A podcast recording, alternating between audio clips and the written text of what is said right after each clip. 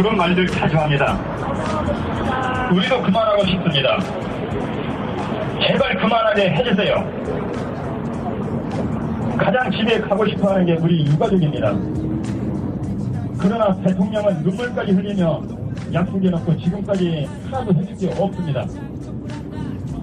대통령이 약속을 이행하지 않고 정부 여당이 시간을 끌어 이를 이지경으로 만든 것입니다. 대통령은 그만하라고 하는 사람들의 말에 귀를 기울이십시오. 빨리 약속을 지켜 특별법 문제를 해결하여 그분들의 마음을 편하게 해주십시오.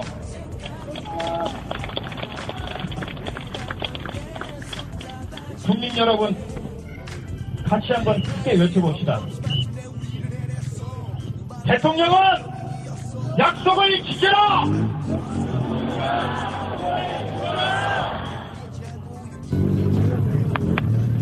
제가 이순신 동상 앞에서 단식할 때 많은 분들이 오셔서 응원하셔가지고 안 온다고 하면서 제 얼굴만 보면 눈물을 많이 흘리시더라고요. 자, 이제는 단식 끝났습니다. 죽 잘 먹고 있습니다. 자, 앞으로는 웃으면서 싸웁시다. 웃으면 힘이 납니다. 힘이 나야 이깁니다. 감사합니다.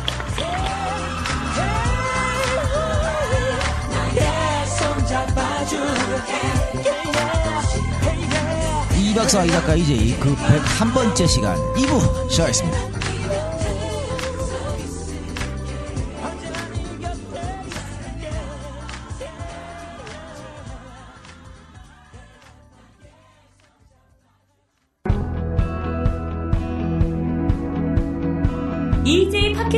이름만 갖고 전혀 상관없는 비공식 미지정 대리운전 협력업체 1670 EJ 대리운전 1670-2212 박수근인가 김수근이 해도 업계 1위 대리운전인데 이 작가님, 이 박사님, 세장님 믿습니다.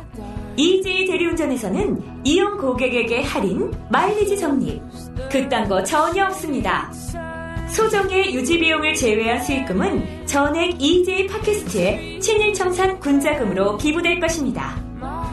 1670 EJ 대리운전은 현재 서울, 경기, 수도권에서 서비스되고 있는데요. 전국 각 시도에서 서비스할 지역별 협력업체를 찾고 있습니다. 아 방금 어 일부에서 여러분들 뭐 저희가 이 개새끼가 뭘또 여기 이제 와- 방송 녹음했는데 사이다 따고 지랄이요. 아 지금 당이 떨어져가지고 안 되겠어. 탄산음료가 급 필요해졌어. 아, 방금 뭐 여러분들 들으셨겠지만 어, 100일의 일부 어, 개소리 저희끼리 하는 개소리 했었고 어 이제 2부는 본격적으로 이게 진짜잖아. 네 우리가 100회에서 시간이 없어서 마저 못했던 김산 네. 어, 장질학에 대한 이야기 이어가도록 하겠습니다. 참 많은 얘기 하고 싶었는데 그때 시간이 없어가지고 우리가 마음이 급해서 그때 말이죠 사실은 아, 우리가 뭐 원래 2시간 반 공연 예정이었는데 원래는 그랬죠. 어, 예. 4시간 반으로 늘어나, 늘어나면서 음. 어, 앞에 그 정치 토크도 사실은 줄였고. 줄였고 많이 줄였어. 굉장히 섭섭해 하시더라고요. 그 게스트 두 분이. 어. 왜 그분들은 할 말들이 많잖아. 어, 많은데 제가 여기서 마치겠습니다. 그만두자. 이런 씨발 여기까지 불러놓고 아니 그래 차비 드렸잖아요. 야 진짜 차비만 드렸다며.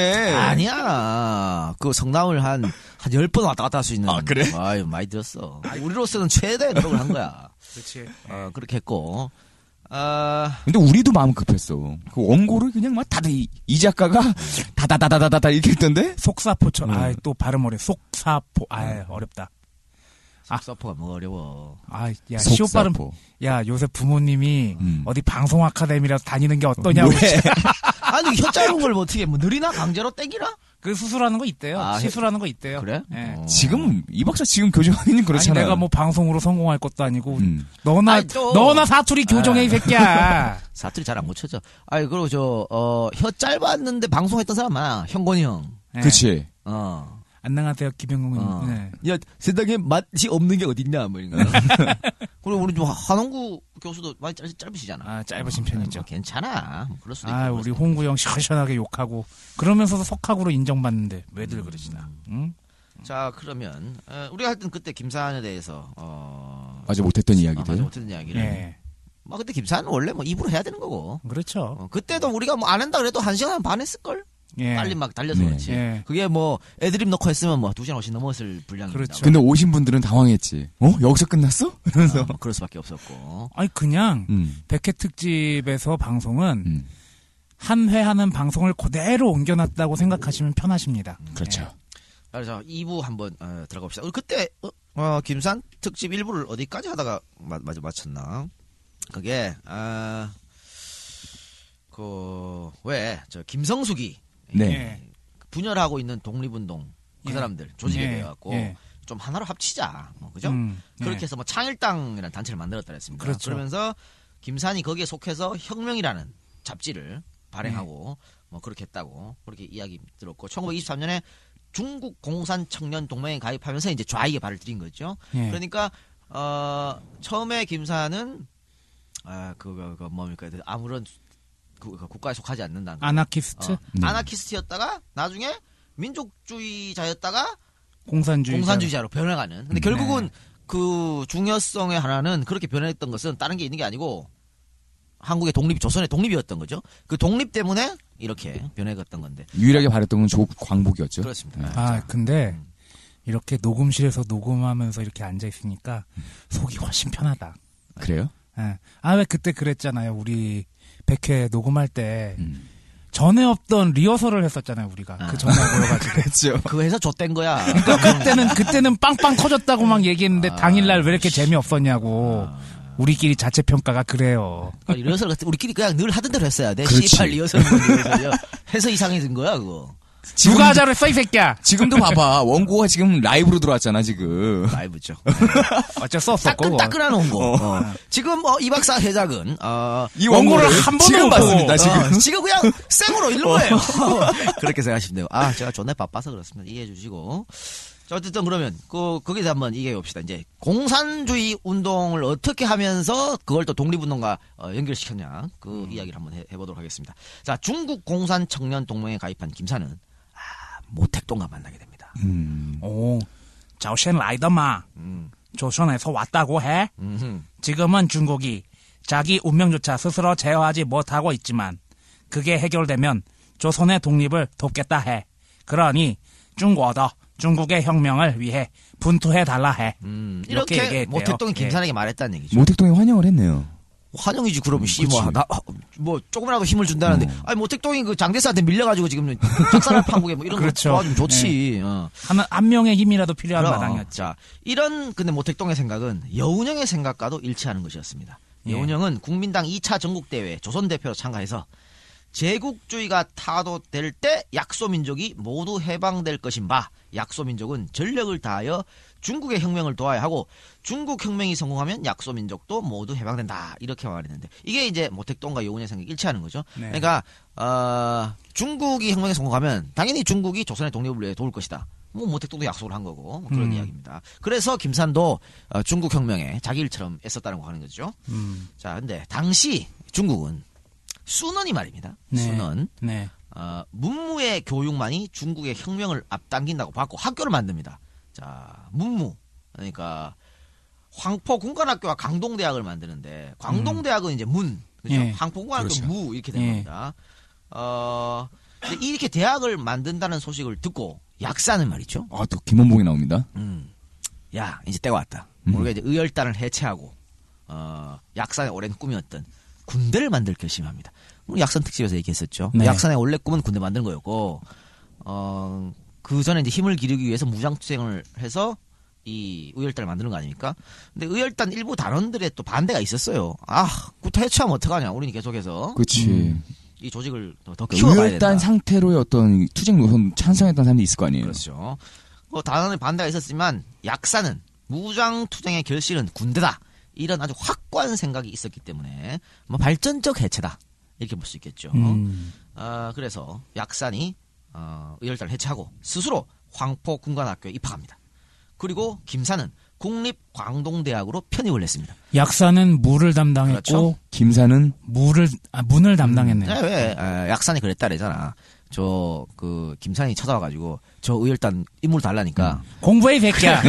공부나 해이 새끼야 뭐 이랬다라고. 에, 어, 약산이 생각하기에 김산의 어떤 능력은 무보단 문에서 어, 그렇게 생각한 하긴 것이다. 워낙에 이제 잡지 편집이라든지 그런 음. 글 쓰는 능력 같은 것들이 빛을 발했으니까 너는 무 쪽으로 가지 말고 문 쪽으로 가면서 어차피 문으로 가나 무로 가나 네. 프랑스 조개 가서 여자 꼬시는 거 똑같으니까. 예. 사실 저도 말이죠. 어, 우리가 대학 다닐 때가 거의 학생 운동의 마지막 끝물 끝이었죠. 끝물이었는데 어, 저는 그 거리 나서 투쟁하고 돌 던지고 이런 거 안 했습니다. 음, 너는 뭐 했냐? 저는 어, 언론 비평 연구회 이런 거 만들어가지고 오, 그런 걸 했어? 조중독 존나 까고 막 그런 거 했어. 아, 야, 저기, 니네 학교 기쁜 소식 있더라. 네. 총장 반대한다고 만장일치로 통과됐대는데. 아유, 그 양반은 우리 있을 때도 그랬는데 왜 그런지 몰라. 안다, 근데 진짜. 아유. 아, 근데 제가 한 번 나가봤어, 한 번. 예. 그것도 뭐 사학, 그 사학의 문제 있어가지고 네. 이제 거리 투쟁 나 교문을 벗어나는 거죠. 네네. 교문을 네. 벗어나는데 교문에 이제 그 전경. 전경들이 쫙 깔렸고 그때도 백골단이 있었어요. 있었죠 그때. 음. 그래 있었는데 뭐 내가 안 하면 내가 씨 어디 대모를 해봤어. 음. 그래갖고 이제 어 선봉에 섰지. 모르니까. 아 뭐 아 또 신방가 한, 한 선봉에 섰어. 예. 그래서 선봉에 서갖고 내가 세 번째 줄에 어. 섰는데 음. 와 씨바 뭐 진짜 대가리 터지고 심장 터진 줄 알았습니다. 아, 무서워서? 뒤에서 아니 무성해 뒤에서 졸라 밀잖아. 그 뚫으라고. 그치. 어, 근데 걔들이 밀려? 어, 나 심장 터질 것 같은데 또 위에 곤봉은 막 날아오지. 아, 내가 그러면서 주위에 말이죠. 네. 동참하지 않는 것들이 음. 주의하고 동참하다 이래라다고 니네랑 동참해라 그럴 거면 아 근데 거기서 느꼈습니다 아 나랑 이걸 안 맞는구나 나는 그냥 어 그런 언론 이런 거나 해야겠다 그렇게 해서 막 대자보 쓰고 이런 건 했지 뭐. 아. 책사가 어울리겠다. 아, 그래요 아. 그러니까 이게 자기의 뭐 만든 그게 있어 아니, 갑자기, 우리 예전에 누구 만났을 때, 뭐, 여러 명 유명한 사람 좀 만난 적 있었잖아요. 네. 그때, 그 굉장히 유명한 사람이 우리한테 에이 뭐 구학번들 뭐 네. 데모 해봐야 얼마나 했겠어 알고 보니까 그 양반이 9인가 93인가 그잖아 아니야 구사였어 아. 구사. 그 내가 그래? 졸라 지랄했지 아. 작곡- 작곡가 진짜 형? 확 그냥 아, 아유. 확 그냥 막 그냥 아유 그래요. 어, 그렇고. 하여튼 뭐, 어, 약산이 할때 광포공관학교에 입학했습니다. 근데 이 광포공관학교하고 그 국립광동대학이 나중에 중산대학으로 바뀌는데 네. 중, 중산이 이제 순환의 호예요. 네. 두개 다 이제 순환이 만든 겁니다. 음, 중산 손문 네, 선문, 선문이 순환인 거지. 음. 우리는 어렸을 때책볼 때는 소, 손문으로 이제 많이 배웠죠. 씨발, 그러니까 이소룡이고 어. 성룡인 거지. 뭐 리사우롱은 씨발. 리샤올룽 네. 손문으로 배웠잖아, 우린. 쟁룽 막 이렇게 얘기하죠 주윤발 아니야? 음. 쪼우름 파는 H라라고. 그러니까 주윤발. 이게 중국어식 발음 그대로 한국어로 옮겨야 된다는 그런 풍조가 생겨가지고 리우더화 막 이렇게 아. 유덕화도 그렇게 얘기하고 막 아니, 그러더라고요. 꼭 그럴 필요는 없다고 봐요. 음. 아니 뭐 그렇게 어, 해야 맞다 그러는데 글쎄 뭐 나는 꼭 그럴 필요가 있나? 뭐또 외래. 표기법은 워낙 자주 바뀌니까 또. 네, 뭐, 음. 네, 그래요. 아, 자 어쨌든 음 아니 그러면은 씨발 안 그래? 막 박찬호를 쟤들이 박찬호로 불러줘? 채노 파크 지 이렇게 해야 마음대로 되나? 부르잖아. 왜 근데 우리는 그렇게 해줘야 되는데? 씨. 하여튼 그렇습니다. 그런 거 그런 거 그렇고 오늘따라 더 꼰대 같아. 아, 그래요. 꼰대 기질이 좀 있어가지고 어쨌든 이 항포공학교와 중산대학은 모두 광동성, 광주, 음. 광저우, 그죠? 어, 광저우에 위치하고 있었고 이곳 광주는 중국 혁명의 진원지가 되었다. 음. 한국의 광주나 중국의 광주나 뭐 혁명지의 진원지는 똑같은 거네요. 음, 그러네요. 음. 예. 그래서 조선의 독립을 바랐던 많은 애국 지사들도 당연 이곳 광주로 모여들었고 광주에 모인 조선인만 700명이 넘었다 그럽니다. 음. 어, 뭐 러시아에서 그 러시아 혁명을 위해 투쟁했던 사람도 있었을 거고 음. 조선에서 망명한 사람도 있었을 거고 뭐 상해에서 넘어온 사람도 있었고 많았겠죠. 어, 이 가운데 에, 김원봉 이런 사람도 있었을 거고. 근데 말이지 김원봉 용령이 중국 당국과의 교섭을 해요. 쇼부를 쳐가지고 조선인은 무료로 중산대학에 입학할 수 있게 만듭니다. 하긴 이건 되게 큰 거지. 아이, 무료에다가 뭐 책값, 지원도 해주고. 교재비 다 공짜야 이런 거. 어. 의복, 어? 저기 저 어, 황풍고등학교 다 공짜로 굉장히 음. 큰 성과라고 봐야겠죠. 그래서 1962년 한 해만 57명의 조선 청년들이 중산대학에 입학했습니다. 이들 조선인들은 후에 북벌전쟁 하지 않습니까? 네. 어, 일부는 전선으로 나가 싸웠고 나머지는 후방에 나와서 계속 지하 활동을 진행하였다고 합니다. 아, 이때 에이씨. 방송에 기본이 안 돼 있어 이 새끼가. 그러게 말입니다. 아, 아 우리 저 지금 어 다, 다, 다음 주 화요일 날 네. 그거 하지 않습니까? 아, 저기 또 왔다 조이연. 아 말고. 아, 어, 이- 60만 번의 아, 트라이. 영화 예. 자이니치를 다룬 영화 어, 그거 지금 거기서 연락이 왔네요. 어, 아, 보, 어, 그잘 보, 잘 보자고. 예. 아, 껐어야 되는데 음, 껐는 줄 알았더니 죄송합니다. 음, 죄송하고. 아, 이참 여담입니다만 오늘 방송이 다른 방송하고 음질이 좀 안 좋을 수 있습니다. 약간 다를 수가 어. 비해서. 예. 어, 그런데 그것은 어, 우리 음악 감독님께서 부재하는 관계인데 지금 막 오셨네요. 이거는 뭔 일이 어, 일이 있어서 못 온다. 콘서트 잘 마치셨나 모르겠네요. 어, 갑자기 나오셨네요. 자, 이때 광주로 온 조선인들의 면모를 좀 살펴보면요. 뭐 약산 있죠? 또 김산, 또 김성숙, 그 김산의 동지 있죠? 네. 또 마준, 최영택, 최용건, 뭐 북에서 아주 큰 역할을 했던 또 강세우, 서유준, 박건우, 또 이육사. 아, 우리 언제 이육사 특집 한번 해야 되는데. 아. 근데 이렇게 우리 독립운동 얘기를 하다 보면 네. 사실 공부를 하거나 관심이 없는 분들은 낯선 이름들이 많아요. 그렇죠. 많죠. 아무래도 이제 조금이라도 사회주의 계열인 사람들은 몰라. 철저하게 안 해주잖아. 배제됐으니까. 아. 그러니까 이육사 선생 같으면 우리가 왜 그냥 시인으로 알고 있죠. 그렇죠. 문학가. 아유, 독립운동가인데. 무장 투쟁에 존나 열심히 한 사람이요, 그 양반이. 네. 아, 우리 동네 형 진짜. 하여튼 아, 하여튼 이육사 특집 조만간에 한번 하도록 약속드리겠습니다. 자, 아, 그리고 또 음. 특집 하나 할 거 또 있을 것 같은데. 뭐요? 삼성 특집 해야지. 삼성회 심장마비 별세 얘기 안 나왔나? 죽었대요? 그런 얘기 있는 것 같은데. 아 그래요? 뭐 한번 확인해 봅시다. 확인해 보세요 나중에 한번. 어, 하여튼 뭐 삼성집 한번 해야지. 건이 형 죽으면 한다니까. 어, 아, 나 내가 잘못 봤나? 분명히 봤는데 꿈에서 아이씨, 봤나? 어디서 쳐보고 지랄 소리하고. 아니 병원에 잘. 아, 로또 사야겠다. 아이씨. 로또 사야겠다. 이건희 별세. 나 신문 기사 본 게 꿈인지 진짜인지 야, 모르겠는데. 나 지금 내 방금 강남 사, 어, 강남 삼성에서 오는 길이야 지금. 아, 그래요? 갔다 왔는데 뭐 아무 일 없던데? 혹시 이건희 죽었다는 얘기 들으신 분? 아, 개소리 하지 마. 야, 나 로또. 사야겠다. 안 되겠다. 정신을 야, 나 EJ 그만두면 나 로또 된 줄 알아? 네 바람이냐? 어. 건이 형 죽는 게? 아니. 예. 아, 유명인사 이름과 죽음의 얘기가 나왔으면 이건 길몽이야. 그래? 아, 예. 그래, 알았어요. 자, 어쨌든, 이제 광주에 모인 조선인들은요, 문제는 뭡니까? 역시, 또 나뉘어. 아, 파워를 짓고 싸우는 거죠. 아, 그래서 이를 보다 못한 약상과 김성극 등이 광주에 모인 여러 항일 단체를 통합하는 조선혁명 청년연맹을 조직합니다. 그러면서 조선혁명 청년연맹의 기간지인 혁명운동을 창간했습니다.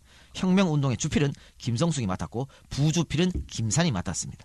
그러나 김성숙은 두군해라는 중국 여성과 만나가지고 사랑에 빠지고 그 열병에서 헤어나지 못합니다. 아 혁명의 길에 여자라니. 아이, 이 얼마나 그러니까. 또 가슴 아픈 일입니까? 이거 이렇게 해야 돼. 저 의열단 형들처럼 그냥 음. 슬, 어, 어, 어, 콜, 무리하게. 콜, 어, 무리하게. 가 이렇게 돼야 되는데 아, 이 성수경은 그냥 요새 진짜 사랑을 거야. 진짜 해버렸어. 사랑을 한 거야. 아, 난 이 심정 충분히. 이해합니까? 아, 그래.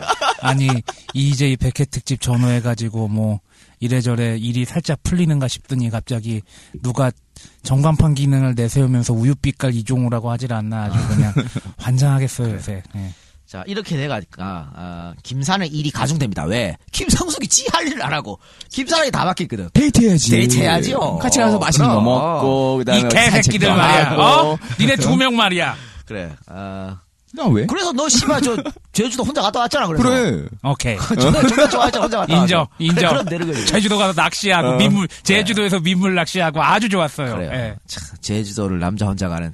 이거, 이거 대단한 미친놈은 멘탈이야. 진짜. 얼마나 재밌는데. 살다 살다 내 중에 어. 처음 본다. 아유. 아니 나 혼자 가서 게스트하우스에서 썸씽도 없었어 알았어, 심지어 알았어. 조용히 다- 있다 다음에 또 진짜. 가. 다음에 혼자 또 가. 아, 뭐, 도움이랑 사귀고 그러지. 야 이 개새끼야 씨 미쳤냐 거기서 저기 그 자연 풍광 속에서 배 하고 오다 오기도 바쁜데 말이야 근데 2박 4 정도가 되면 이 초월을 할 것 같아 이제 몸에서 사리가 나거든. 그렇지. 이제 네. 아, 뭐 그것이 무엇이냐 다 다 덧없는 거. 아 그럼 아니, 근데 저기, 가- 저기 나가라니까. 어디? 저, 저, 국민, 티- 국민 라디오. 불금쇼 정영진의 불금쇼. 아야 내가 얘기 다 해놨어. 이 박사 부르라고. 조도 못 먹는 이 박사 캐릭터 벗어난 지 얼마 아니야. 안 됐어요 거기 가서, 예 거기 진행자 한 명 있어. 예. 야, 야, 우리 좋더라고. 예, 예, 예. 그 친구한테 좀 배워. 뭐를 어떻게 하면은 할 수 있을까? 아, 귀찮아 근데 지금 배운다고 되겠어? 그래, 뭐 포기하자. 그럼. 제발 나를 아. 자꾸 장갈 보내려고 하지 마 어쨌든 예. 어, 김산이 과도하게 일을 맡았습니다. 그러니까 김산이 불만이 쌓일 수밖에 없죠. 당연하지. 또 김산은 저희가 첫 번째 시간 말했지만 금욕주의자 아니야. 응. 음. 자기의 독립운동을 위해서 나는 금욕한다 그랬는데 지금 자기가 믿고 의지하는 김성숙이만 이럴 수가 있어 여자한테 빠져서 말이지. 그러고 보면 이 작가는 참 장한 거야. 뭐. 이렇게 바쁜데도 절대 이희재에 빵꾸 안 내고 몰래 연애해서 결혼했잖아. 아이 그러면 우리는 이렇게 김성숙처럼 이러지 않아. 사랑할 거 하고, 하고 하고. 내가 내할 할일 거 하고, 다 하고. 그럼. 그래, 너의 그 능력은 내가 인정한다. 그럼. 나는 그런 능력이 없으니까 연애를 안 하는 거지. 자 이렇게 불만을 토로했는데요. 김성숙은 아, 이 불만을 토로한 김산에게 이렇게 말합니다. 야, 네가 아직 여인을 못 만나서 그런 거야. 아마 네가 연애를 하면 나보다 훨씬 더 했을 거라- 것이다. 이렇게 야, 이 개새끼야, 네가 해봐, 한번. 그래. 이게 얼마나 장난이 아닌데, 이 새끼야, 이거지. 그런데 말이죠. 어, 첫째 시간에 우리가 언급했습니다. 김성숙이 전직 승려 아니야. 예. 아, 근데 아 전직 승려가 역시 이렇게 딱 빠지니까. 아, 그, 아. 그런 속담 있잖아요. 뭐, 중이 고기맛 보면은 아, 못 그래요. 태어난다. 집안에 빈, 초가상간에 빈대가 남아나지 않는다. 뭐 그런 속담 있잖아요. 그래요. 예. 어, 우리 이 박사가 그 우리 어, 저 갑자기. 투데이 쇼에서 네. 어, 신부님들 딸딸 친다고 내가 안 했어, 이 개새끼야. 김용민 그 뭐가 돼가 있지. 아이씨. 그래가지고 이 박사가 덤태기로 욕을 내가 걔 해가지고 쌍욕을 쳐먹고 있어요, 아주. 나도 깜짝 놀랐는데. 아, 욕 먹는 거는 잘하잖아, 우리 또. 아니 근데 뭐 아니 신부님이 뭐 뭐 100이면 100 다 아무도 안 하는 건 아닐 거 아니야. 하- 하신 분도 계시겠지 뭐. 전체라고 죄야? 아니잖아. 전 죄가 아니라고 봅니다. 그거는. 뭐 혼자서 방 안에서 어, 밖에 나가서 씨그그 어? 베이비 로션 쓰는 것보다 그러니까 낫지. 그런 놈도 있는데. 신부들 신부들끼리 내부적으로 그걸 허용했다라고 얘기했기 때문에 용민이 형이 음. 그랬기 때문에 문제가 된 거지. 근데 이거 마치 이 작가가 이 박사한테 하는 대사랑 똑같은데. 네가 아직 여자를 못 만나서 그렇지. 네가 연 연애하면 나보다 더 할 거야. 아니 난 쟤보다 못하면 못하지 더하진 않았을 거야. 그래요. 자, 근데 이 두군의 문제자 두군해입니다. 이 여자가 아 참 어떻게 김성숙의 마음을 훔쳤나. 이 두군의 아버지는 부르주아였었는데요. 그러니까 뭐야 두군의 아버지는 당연히 반대하지. 뭘 반대하지. 아니 부르주아가 조선에서 온 혁명 투쟁하는 남자가 그렇지. 내 딸이랑 연애를 해. 아니 이런 뭘 씨- 볼게뭐 있다고. 그러니까. 대가리 빡빡 잘라가지고 집에 가두지. 그러나 제가 늘 말했습니까? 대가리 깎아갖고 집에 넣어놓으면요 보자기 쓰고 뛰어나와. 그렇지. 아, 그렇기 네. 때문에 이거는 뭐 그래서 어, 불타는 젊은 남녀의 사랑을 막을 수가 없는 것이죠. 그러니까 아, 김성숙은 김산에게 두군의 마음을 얻은 이유를 이렇게 설명했습니다. 그녀의 마음 깊은 곳에 마침내 내 마음을 꽂았지. 그리하여 그녀를 정복을 했지. 뭘 꽂았을까요? 마음을 마음을 꽂았다고 이 새끼야. 야, 이 개새끼야. 은유적인 표현이야. 어, 마음을 꽂은 야. 거야. 성숙이 형이 우리 이 시인의 문장가인데 여기에 내 마음을 꽂았지가 정말 마음일까? 난 아니라고 봐. 다른. 뭔가 꽂았을 거라고 봐. 그러니까 정복했다는 말이 나오는 거 아니야. 아 니 혁명 투쟁하는 사람이 주머니에 현금을 꽂았을 리도 없고 이게 뭘 꽂았을까? 그래. 자. 근데 어쨌든 이 두 군의 아버지의 반대는 지속적이었고 결국 두군의 아버지는 두군의 일본으로 유학 보내버립니다. 왜냐면 안 보이면 그래. 헤어질 거 아니야. 못 out of 보면 sight. Out of mind라는 아, 그렇죠. 양키 놈들 속담이 아, 있어. 그거는 동서고금을 막론하고 맞는 말이야. 근데 다 가능해 이게. 아, 그럼 아니 근데 확실히 부르주아는 부르주아다. 일본으로 그냥 일본으로 보내버리네 아주. 야, 근데 일본으로 간 두군에는 그래도 지속적으로 김성숙에 편지를 보냅니다. 하지만 김성숙은 단 한 차례도 답장을 하지 않습니다. 배워야 돼. 이런 아, 이게 이 막. 사람을 아. 똥줄타게 하는 거거든. 이게 요즘 말하면 밀당이지. 그치. 어. 카톡 보냈는데 안 봐. 안 받아. 봤어 근데 아, 바로 답변 안 하는 거야. 그러니까 두 군의 속이 까맣게 타들어갑니다. 이것도 역시 김성숙의 책략이었습니다. 야 이 정도의 책략이란 말을 붙여도 되냐? 야, 아유, 이 기술이잖아. 여자를 얻는 게 얼마나 큰 임마. 그럼요. 그래요? 그럼. 그거는 종합 스포츠야. 야, 이제 종합 예술이야. 니한테 늘 얘기하잖아. 자, 장동건, 원빈, 이런 애들은 머리 안 써도 돼. 어. 그냥 앉아만 있으면 오잖아, 여자가. 우리는 씨발 이렇게 생각하기 때문에 어. 대가리 안 쓰면 여자를 꼬실 수가 없어요. 사지의 모든 기운을 담아가지고. 어? 이렇게 주변에 책략을- 공기마저 흡수해가지고 아니 이 새끼 쓰든가 이런 세뇌를 새끼가 시키든가. 응. 이런 새끼 여러분들 어저께 EJ 잠깐 녹음하고서 같이 밥을 먹는데 음. 얘가 전에 없는 행동을 하나 했잖아. 뭐? 동영상을 한 편 보여주더라고요. 어 그래요? 자기 애새끼 한 번만에 아니 얘가 그걸 보여줄 줄은 정말 몰랐어요. 이제 다 늙어서 애 아빠 다 됐어 이제. 재수 씨 안심하세요. 이 새끼가 애를 정말 좋아해요. 이제 예전에 책략가 이동영은 끝났어 갔어. 이 새끼. 뭐다 그런 그게 부성애야, 개새끼 니가 알아? 몰라 이 새끼야. 어쨌든 이렇게 됐으니까 두군에는 너무너무 똥줄 탑니다. 이렇게 하니까는 결국에는 이렇게 되면 여자가 독해집니다. 아빠한테 말도 없이 일본 유학을 포기하고 중국으로 돌아옵니다. 요게 말이죠. 어, 3개월 만에 벌어진 일. 진짜? 어, 유학 갔잖아. 3개월 동안 똥줄 김성숙이. 답장을 안 한 거야. 왜냐면 마음을 꼬였거든 이미. 사랑하는 성숙 씨, 어. 자기 자기가 정말 보고 싶어요. 일본은 우리나라와 달리 분위기도 족같고 했는데 편지가 안 오니까. 알아. 어머 씨발 내가 할래. 그렇지. 그거지. 이번 이번 유학이 어디 있어? 그럼 포기하고 왔다. 유학이고 지랄이고 난 성숙 씨한테 갈 거야. 이미 마음을 꽂았잖아. 자, 여러, 여러 차례 꼽았을 거야. 한두 차례 아니고. 아, 나 물론, 아, 여기서 저, 존나게 넘었겠네. 자, 이렇게 독립운동에 방해가 될 정도로, 어, 사랑한 사이였고, 이 두 군의 사이에서 세 명의 아들을 뒀습니다, 김성숙. 오. 그 금실도 좋았네. 아, 그런데 말이죠. 광복 후에 김성숙이 조선으로 돌아갔지 않습니까? 네. 그 뒤로 다시 돌아오지 않았습니다. 어머. 왜? 아, 그러니까 참 아들 셋 또 두 군에 그렇게 사랑했는데 결국 돌아오지 않았어. 이것은 뭐 어, 본처가 또 있었거든요. 하- 조선에. 야, 이씨! 그런 문제도 있지만 음. 더 중요한 것은 광복 후에 조국에서의 김성숙의 삶이 녹록지 않았다. 그것도 아마 한몫했을 것 같습니다. 이 나라가 그때가 가장 개판이었잖아. 그렇습니다. 자, 귀국 후에 저 임시정부 그 2차 임시정부 단으로 이제 들어오거든요. 김성국 네. 어, 김성숙이. 예, 근데 예. 미군정 참에 반대합니다. 반대하고 반소 반미 운동을 벌였죠. 그래서 미군정법 위반으로 감옥 생활 됐었고 1957년에는 근로인민당을 재건하려 했다가 체포됐고 1958년에는 진보당 사건 조봉암이 예, 사형당했던 예. 그 사건으로 또, 또 체포됐습니다. 그럼 못 가지 뭐 이러면. 그 이후에 이승만과 박정희의 독재를 계속해서 반대했거든요. 그래서 쿠데타 터졌을 때는 반국가 행위자로 또 체포됐습니다. 계속 독립- 싸워 오셨네. 독립운동가가 음. 어, 친일파 장교에 손해에 체포된 거지. 자, 이런 김성숙은 1969년 4월 12일 날 병사했는데 당시 나이 71살이었습니다. 근데 얼마나 가난했는지 병원비는커녕 임종한 뒤 퇴원비조차 없었답니다. 이게 현실이야. 그렇습니다. 김성숙이 남긴 일기를 한번 살펴봅시다. 오늘 200원을 꾸어 쌀을 사왔다. 내가 독립운동을 하고 정치를 한다고 돌아다니면서도 가족을 굶기고 살고 있구나. 1955년 2월 23일. 55년부터 죽을 때가 69년이었다는데 계속 돈이 없었다는 거야, 이게. 어? 평생을 그냥 조국 광복에 매진했던 독립운동가의 마지막 쓸쓸한 죽음이었다고 할 수 있겠죠. 근데 우리가 여기서 더 마음 아파해야 할 게 뭐냐면 이 독립운동가 김성숙의 가난이 김성숙 대에서 그친 게 아니라는 거죠. 뭐야? 대를 이어서 가난이 이어졌다. 가난의 대물림. 그렇죠. 독립운동가들의 집안이 다 그래 그랬듯 김성숙도 그랬단 말이죠. 자, 김성숙의 아들인 정봉은 일제 때 징용을 나갔다가 돌아왔는데 돌아온 뒤 정신이 이상 이상해졌습니다. 그래서 경제 생활을 하지 못했겠죠. 계속해서 가난에 시달렸고. 징용 때문에 근데 뭐 국가에서 시- 독립운동가 후손이라고 뭐 지원을 해줘 뭘 해줘? 안 해줬겠지. 어, 또 그의 아들 그러니까 김성숙의 손자죠. 김성숙의 손자 덕천도 가난하긴 매 한 가지였는데 덕천은 턱부에서 구강암이 발견돼 보훈병원을 찾았으나 독립유공자가 광복 후에 사망했을 경우에는 2대까지만 혜택을 볼 수 있다는 젖 같은 조항 때문에 치료 한 번 못 해보고 발길을 돌렸습니다. 어, 이. 덕천의 아내가 위암을 앓을 때도 돈이 없어서 제대로 된 치료 한 번 해보지 못했습니다.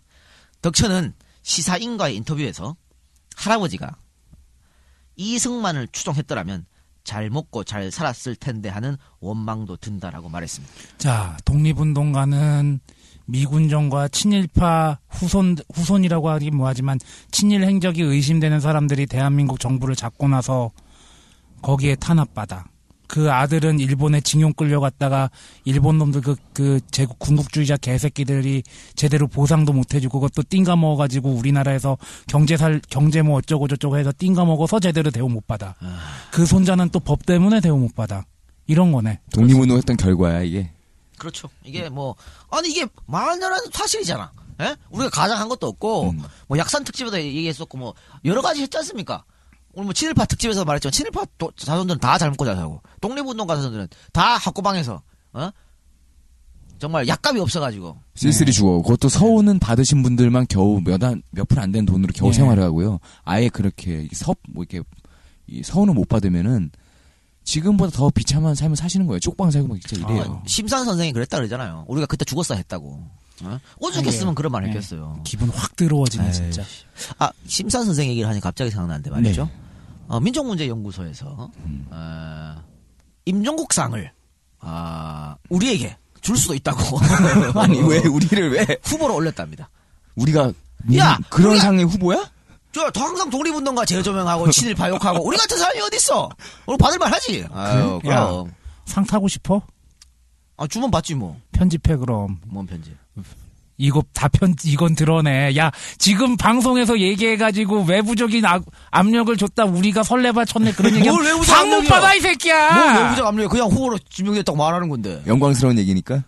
그럼 그렇게 얘기하면 그래. 되지. 예. 아니 우리가 여러분들 기억나실지 모르지만 우리 또 어, 임종욱 선생의 육성을 우리가 또 한번 깔아준 적이 있어요. 그렇죠. 어떤 방송에서 예. 했는지 깔아준지는 기억이 안 나지만 안 줘도 돼, 씨발 뭐그 상 받으면 뭐 그러니까 괜찮아. 후보에 추천된 것만으로도 감사하다는 얘기야. 참으로 영광이라는. 얘기야. 영광이죠. 우리가 했던 100회 삽질이 그냥 삽질이 아니었구나. 의미 있는. 삽질이었구나. 어제 우리 저, 저 이사님께서 이재희 음. 이사님께서 그 위정문제연구소에서 이제 자료 음. 심사하기 위한 자료가 필요하다. 그래서 심산 특집이나 뭐 이런 여러 가지 그 원고를 좀 달라고 그렇게 말씀하셨대. 네. 그래서 내가 아씨 안 줘도 된다 그래. 됐어 그랬어. 우리 방송 그냥 들으라고. 그렇게 얘기했습니다. 그리고 뭐 그 자료 우리 방송에 다 있는데 뭘 그걸 또 따로 요청하냐고. 그래서 뭐 받고 안 받고 상관없어요. 다만 어 그냥 영광스럽다. 그래서 원고는 욕이 없고 방송은 욕이 있잖아. 아이 뭐 뭐 때 우리들 아니 달을 가리키면 달을 보면 달을 봐야지 뭘 안 그래? 그런 겁니다. 알겠습니다. 자, 그 방송으로 돌아가겠습니다. 1927년 12월 국공 분열로 국공 합작이 깨지고 장개석은 공산당을 축출합니다. 이렇게 되자 공산당은 민중 봉기를 시도하는데요. 그것이 바로 광동 꼬민이고 조선인 좌익 세력도 여기에 가담을 합니다. 아이 광 민중 봉기 이거는 뭐 스탈린의 어떤 뭐 지시도 있었습니다만 어쨌든 어, 장제스 군대가 이렇게 그 계속 타납을 했기 때문에 거기에 대해서 예, 이제 봉기를 저항을 거죠. 한 거지. 예, 그렇죠. 당시 김사는 봉기군 중심 간부 엽정의 비서 역할로 광주 꼬민에 참여를 했습니다. 그러나 이 봉기는 3일 천하로 끝이 났고 국민당 군인들의 무자비한 진압에 조선인 태반이 사망을 하고 맙니다. 홍군이 대패하고 광주에 철수하여 어, 해륙풍 지구로 후퇴할 때 김사는 또 이 탈출 부대에 있었습니다. 다 작살나니까 도망가야지 뭐. 목숨을 건 대, 탈출을 하면서 김사는 중국 군대 소속의 여군 등채형을 만나게 됩니다. 당시 등채형은 발목이 부러진 상태였고요. 의과 대학에 다니고 있었던 김사는 그의 발목을 치료를 해줍니다. 그거네. 팔목이 부러졌어 했을 때 비키시오 비키시오 나 의사요 의사 면허증 딱 보여줘 어디 봅시다 이거네 의사 면허증은 없었고 그냥 학생이니까. 아 의대생이니까 예. 아 그럼 나 의대생이요 그렇지. 이거네 그 인연으로 두 사람은 탈출하면서 엄청 가까워졌습니다. 등채형의 나이는 18살이었습니다. 꽃 같은 나이였죠. 김산의 첫사랑인 안동식 장로, 우리 일부에서 얘기했었죠? 장로의 딸과 묘하게 닮아 있었습니다. 너는 예전에 그녀와 많이 닮았구나 이거네 김사는 그 의과대학에 다녔다는 이유 하나로 군의가 되었고요. 등채형은 간호병사가 돼서 하루 종일 붙어 있게 되었습니다. 그럼 어떻게 돼? 더 가까워집니다. 아니, 남녀는 무조건 붙어 있으면 뭔가 나와요. 뭔가 터진다니까. 쫓아오던 국민당 군대와 홍군 사이에 교전이 벌어졌고 다친 부상병을 치료하던 두, 아, 두 사람은 대열에서 이탈하고 말았습니다. 주력 부대 다시 만나야 되니까 열심히 홍군을 쫓은 두 사람은요 국민당 군대의 추격도 따돌려 했기 때문에 산속으로 도망칩니다. 두 사람만 남게 되니까 뭘 하겠어? 응? 할 수 있는 게 뭐가 있어? 아니, 둘이 산속으로 도망치는데 뭐, 뭐, 밤에 뭐 했겠어? 아니 난 이해가 안 춥잖아 되는데 그리고 또. 나는 여자랑 붙어 있으면 그 여자랑 꼭 싸우던데 난 그래도 여자랑 일하는 거 되게 싫어하거든요 솔직히 아, 그래서 도망가다가 뭐, 어, 같이 손잡고 도망가다가. 음, 손만 잡았는데. 임신을 했습니다. 그렇게 된 거지 뭐. 그 아, 손만 잡으면 임신되는 거 어, 맞지? 가, 그럼요. 가능하죠. 아, 그렇구나. 어, 그럼요. 가능해요. 이 오케이, 박사님 가능해요. 알았어 어, 결국에 해력풍 소비에트로 후퇴한 홍군은 국민당 군이 해력풍 소비에트까지 포위하고 공격을 가해오자 다시 탈출합니다. 근데 임신한 등치형이 김상과 같이 탈출한 건 사실상 불가능했습니다. 이에 김사는 홍콩으로 탈출할 것을 결심하고 등치형에게 군인 하나를 딸려 보내서 그녀의 고향집으로 가게 합니다. 서로의 고향 주소를 외우게 하고 나중에 우리가 살아남으면 고향집으로 편지를 보냅시다. 음, 그래서 이제 만나자 이거지. 근데 여기서 중요한 게 뭐냐면요. 음. 어, 이 김산의 아이를 등치형 임신한 거 아니야. 그렇지. 그러니까 혼자 도망가기가 좀 그러니까 군인 하나를 따, 딸려 보냈어요. 음, 위험하니까. 어, 집까지 잘 네가 좀 어. 케어해라. 그런데 말이죠. 결국 등치형은 그 군인하고 결혼합니다. 뭐 그래 군대 갈 때 자기 친구한테 내 여자친구 부탁해갖고 사귀고 그런 거 있잖아. love 뭐, 이즈 음, 그런 게 아닐까 싶고. 나는 아무렇지 않은 거 어차피 좋은 친구로만 남아 뭐 그런 노래 있었지 근데 뭐 일단 그 군인이 이 김산의 아들을 어, 정말 자기 자식처럼 키웠다는 이야기가 전해지고 있습니다. 음. 어. 그 근데 그 자식은 찾을 방법이 없어 지금. 어, 그거 몰라요 누가 누군지 어떻게 해서. 아 근데 여기서 자꾸 해류풍 얘기 나오는데 네. 그 해류풍이 그 광저우 중심으로 한 그 남쪽 지역을 남쪽 일부 지역을 뭐, 얘기하는 거죠. 그렇죠. 어, 예. 자치구라고 말하면 그렇고, 그러니까 아 당시 그 고지역만 소비에트식으로 돼 있었으니까 그걸로 이제 피신했는데 거기까지 쫓아왔다는 거지. 해류풍이라고 얘기해서 바람이라고 이해하시면 안 됩니다. 예. 자, 그래서 우여곡절 끝에 홍콩으로 탈출에 성공한 김산이었지만 일단 돈이 한 푼도 없고 행색은 거지꼴이잖아. 그런 상태에서 어느 여관을 찾아가서 나는 조선의 임삼장수인데 도둑을 만나서 돈과 옷을 모두 빼앗겼다. 여기서 며칠만 묵게 해주면 조선에 연락해 돈을 가지고 오겠다면서 방을 내줄 것을 요구했습니다. 근데 어떤 주인이 주인이 그걸? 들어? 저 처음 봤는데. 말도 안 되는 개소리지. 이 새끼야. 꺼져, 이거지. 어, 어. 그때 그 여관에 진짜 조선인 임삼장사가 있었고 아, 진짜 인삼장사가 있었어. 어. 예. 이 조선인이 김산에게 인심을 베풀었어요. 아니 맞다고 이 사람. 이 사람 임삼장사 맞다고. 나랑 방 같이 쓰면 된다고. 음. 그래. 그런 식으로 얘기하지 않았을까 아. 싶어요. 그래서 음식은 물론이고 잠자리, 목욕에 새옷까지 장만을 해줬습니다. 위기에 어느- 처했을 때 구원자 나타났네요. 그렇죠. 그렇죠. 그 이게 바로 쎄뻑이라는 거야. 야 근사한 얘기를 쎄복이란 단어로 표현을 하나. 운이지 운. 그래 음. 복이 있어야 돼 사람은. 아, 너 착한 일 하면 이렇게 복이 있는 거예요. 예. 어느 날 임삼장수와 영화 부활을 같이 보게 됩니다. 아, 일부에서 얘기했죠. 김산이 가장 좋아했던 사람이 톨스토이였고, 네. 그 마침 영화로 나온 거야. 음. 홍콩에. 음, 톨스토이 원작 부활을. 음. 네. 영화가 끝나고 임삼장수가 여자 주인공 정말 이쁘지 않아? 라고 김산에게 물어봤고 김산은 봉건 사회에 대한 우회적 비판, 인간의 호의와 위선에 대한 경고를 잘 나타내주는 영화였습니다. 라고 대답을 이 했는데 삼장수가, 이 씨발, 이 새끼 뭐야, 이거. 아니, 이, 이 삼장수, 야, 여자 주인공 이쁘지 않아? 이게, 그냥, 그냥. 그치. 그냥 당연한 가볍게. 어, 가볍게. 그치. 근데, 갑자기 무슨 봉건 사회 진지해진. 거야, 이제. 그치 그치 아 그리고 당시 우리 조선의 형편으로 봐서 음. 인삼장수가 뭐 공부를 많이 했겠어 안 이랬을 거 아니야. 그렇죠. 그러니까 이런 어려운 말을 쓰고 말이지 이렇게 놀, 놀랬을 거야. 나랑 비슷하네. 뭐 예를 들어서 영화 뭐 명량을 봤다. 어우 최민식 되게 연기 잘하지 마 잘하지 않아요? 물어보면 나라면 그렇게 대답하지. 저 영화에서 그 고증이 고증이 어떻게 잘못됐냐면. 여자랑 영화 보고 나서 그지? 그치. 그리고 이제 연락이 안 오겠지. 네. 그래서 이후로 임삼장수는 여러 차례 김산을 위기에서 구해주고 도와줬다고 합니다. 그러니까 김산이 자기가 독립운동가라고 말은 못했지만 뭐 탈론할까봐. 분위기에서 느껴진다. 인삼장수가 그걸 느꼈을 거야. 그러니까 계속해서 도와줬겠지. 말하는 거나, 뭐, 그렇죠. 어떤 생각이나 이런 것들이. 보통의 인삼장수는 아니다. 음, 그래서 김산이 홍콩에서 상해로 무사히 갈 수 있었던 것도 이 임삼장수 박 씨의 도움이 결정적이었다고 합니다. 홍콩에서 상해로 상해에서 다시 북경으로 건너간 김산은 중국 공산당 중앙위 조직위원 겸 북경 시의원의 조직부장으로 임명이 됩니다.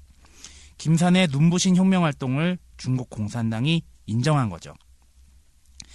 북경에서 김산은 대학생들도 가르쳤는데요. 대학생들에게 그의 인기는 하늘을 찌른다. 왜 너는 인기가 없어? 저도 없어. 저 꼰대 새끼 배만 나와서 맨날 그런 새끼. 아니야, 여학생들이 이렇게 좀 이렇게. 뭐- 없어. 그런 그런 거 없어. 낭만 없나? 없어. 난 남학생들이랑 더 친해. 어, 그래? 응. 야 그런 눈으로 바라보지 마 이 새끼야. 아니, 진짜 왜 그런 거 있잖아. 왜 인기 강사나 그런, 있으면은 야 여학생들이. 이제 두 학기 이제 두 학기째 강의했는데 인기가 뭐 있으면 얼마나 있겠냐. 물론 학생들이 폐강한 과목 될 위기에, 위기에 처했을 때 굉장히 아쉬워하긴 하더라. 음, 그래. 예, 예. 아니, 이, 이 박사 정도면 귀여울 아, 텐데. 넘어가. 자꾸 왜 그래. 자, 3.1운동에 참여한 투쟁 경력, 700리를 걸어서 무관학교를 찾아간 정신력, 협화 의학, 의학대와 중산대학에서 공부한 엘리트의 광주 봉기와 해륙풍 봉기를 직접, 직접 겪은 혁명 경험. 거기다가 이제 나랑 차이가 나지. 아, 이게 다르구나. 잘생겼고. 키 크고. 대학생, 특히 여대생들. 우리하고 한장 다른 게 하겠어, 이거네. 안 하겠어? 한장할 한장할 만 하지요. 예. 예. 그래서 그를 따라다니던 여대생 중 한 명인 재수용과 사귀기 시작했. 로망이거든. 제자와의 사랑. 개새끼 뭐게 로망이야. 야, 제자와의 스캔들이 로망이 아니라 제자와의 아니 그래서 공부만 열심히 한 교수님들이 나중에 교수로 임용된 다음에 음. 스무 살 차이 나는 여자 대학생들하고 결혼하는 케이스도 꽤 종종? 발견돼요. 어, 예, 있어요? 예. 종종 발견돼요, 진짜. 하긴 그 교수님의 어떤 학식 이런 거 인품, 성품 요런 거에 반하는 학문에 대한 있잖아. 열정, 뭐. 그런 것들. 머리 허해가지고 늙어서도 이제 멋있잖아 또. 미친 듯이 책만 보고 그리고 일단 이제 돈을 벌잖아. 그래서 야 저렴하게 손동작이 그게 뭐냐? 알겠습니다. 자 처음에 김사는 재수경이 들이대는 거를 거절을 합니다. 근데 재수경에게는 그녀의 첫사랑이 중국 혁명에 참가했다가 사망한 아픔이 있었다고 그래요.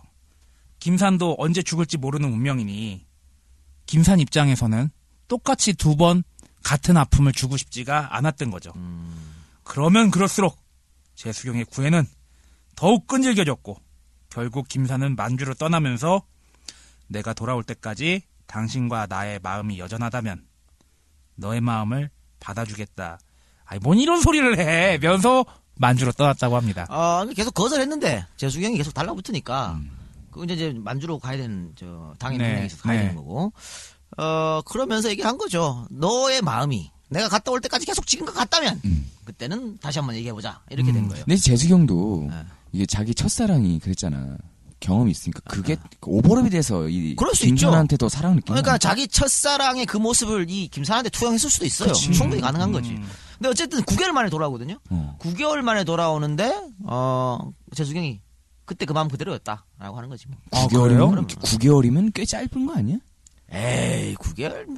아니 저 우리 저 군대 애들 갈때 예. 거의 6개월 지나서 다 헤어져. 그치 이등병 말이나 아니면 1, 2병 때. 거의 그때 헤어진다니까. 내 주변에 가까운 사람 중에도 2년 2개월을 제 여, 여자애가 제 친구 동갑내기 친구고 제가 아는 형이랑 연애를 했는데 2년 2개월 꼬박 기다리더니 제대하고 나서 둘 다 졸업하고 나서 결국은 결혼해서 잘 살고 있어요. 9개월 기다렸으면 결혼해야지. 아니 근데 이게 제가 저는 뭐 특이한 경험일 수도 있겠는데 말이죠. 저는 군대 에 있을 때 단 한 명도 못 봤어. 이 기다린 사람을. 그러니까 내 선임, 내 동기, 내 쫄병. 그러고 보니까 나도 그러네. 아니야. 한 명도 못 봤다니까. 어, 기다리는 사람 못 봤네. 못 봐, 다 깨졌어. 오, 진짜 생각해보니까 그러네. 왜 새끼들 맨날 죽는다고 씨발. 아유 참 그랬어요. 아니, 근데- 전화기 붙잡고 울고. 아니야, 근데 상병쯤 되면 남자가 거꾸로 차는 케이스도 있었어요. 아, 뭐 그런 거못 받고 잘 없어 기다리 힘들어. 아니 못 기다리는 게 정상이지 아이, 솔직히. out of sight out of mind라는 양키놈들 속담이 있다니까요. 네. 음. 자 김산의 만주행은 아까 이 작가도 얘기했지만 중국 공산당의 명령이었습니다.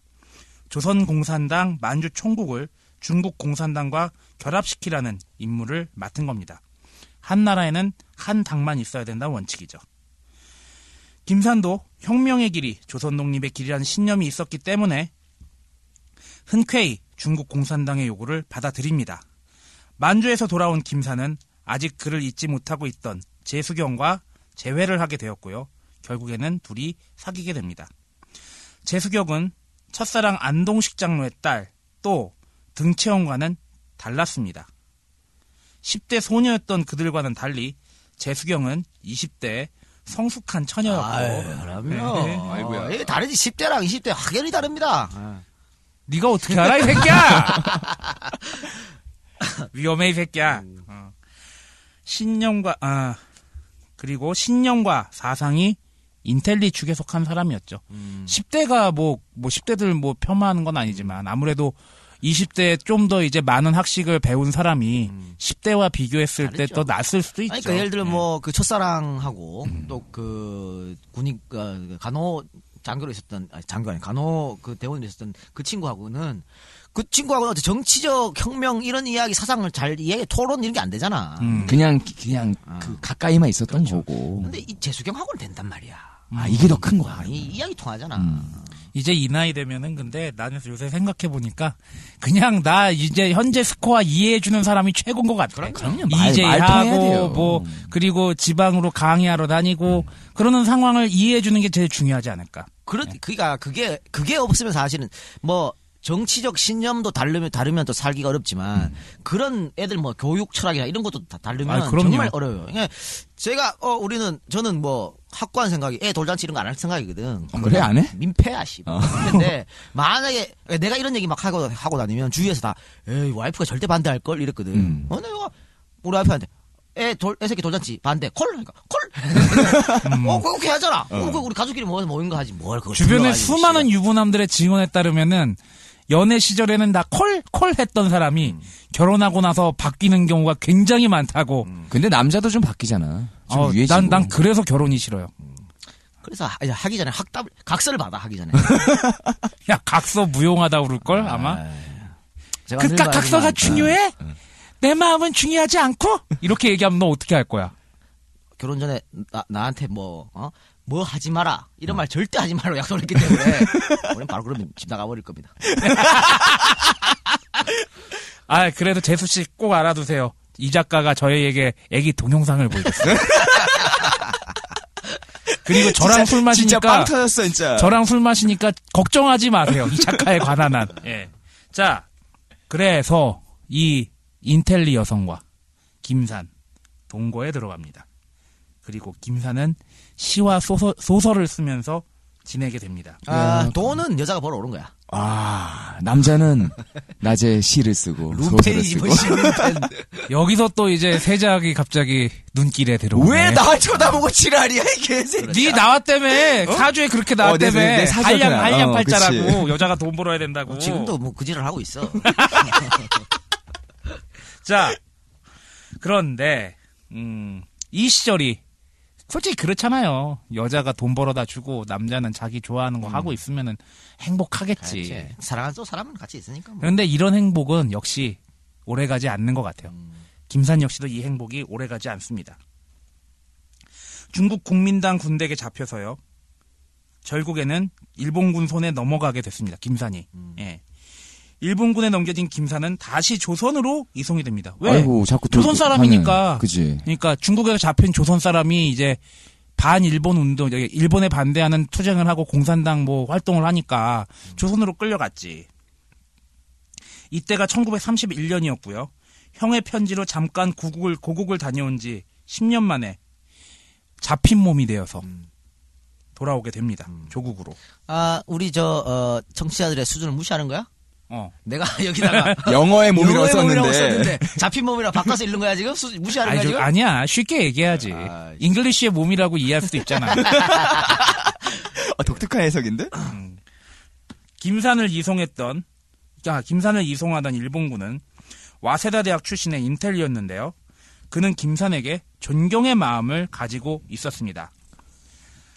와타시와 사나이가 자기 조국을 위하여 일신을 던진다는 것을 존중하문이다. 음. 일본 군인이 이 정도 이야기 한다는 건 상당히 어려운 일이죠. 음. 김산은 그런 이송관에게 아리랑을 들려주었고요. 그 의미, 의미를 이야기해줬습니다. 그러니까 중국에서 조선까지 가려면 존나게 존나 멀잖아. 멀잖아. 그때 배뭐 타고- 비행기가 있어 뭐가 있어? 죄인 끌고 가는데 비행기로 실었겠어요. 비행기가 어딨어? 비행기 배 뭐, 타고 오지. 배 타고 저 열차 타고 뭐 그래서 가는 거지 뭐. 예. 두 사람 조국은 다르고 각자 길도 달랐지만 두 사나이의 깊은 울림이 함께 한 겁니다. 근데 보면 우리나라 독립운동가들 보면 이렇게 일본인들 중에서도 그 정신을 갖다가 존경하고 존중하고 이런 사람들이 많아요. 굉장히 보면. 많죠. 제대로 예. 바퀴 제대로 된 인간들이지. 음, 그만큼 매력적이라는 거야 우리나라 독립운동가들이. 음. 조선으로 김산이 돌아왔을 때 김산에게 가해진 수사는 중국에 있을 때와는 전혀 달랐습니다. 그때는 조사만 했고. 이제부터는 고문이 가해지. 그렇죠. 이제 한국에 왔기 때문에 음. 일본 놈들이 고문을 하게 되는 거죠. 뿡하고 뭐 인천이 됐건 어디가 됐건 오자마자 이제 후드려 패기 시작했겠지. 폭행은 기본이고 물고문, 잠 안 재우기, 뭐 여러 가지 고문까지 4개월 수사받는 동안 김산의 몸은 만신창이가 됐습니다. 4개월 만에 증거 불충분으로 풀려난 김산은 고향집으로 돌아옵니다. 김산을 본 어머니, 고문으로, 모- 고문으로 몸이 상한 김산을 지극정성으로 돌보았습니다.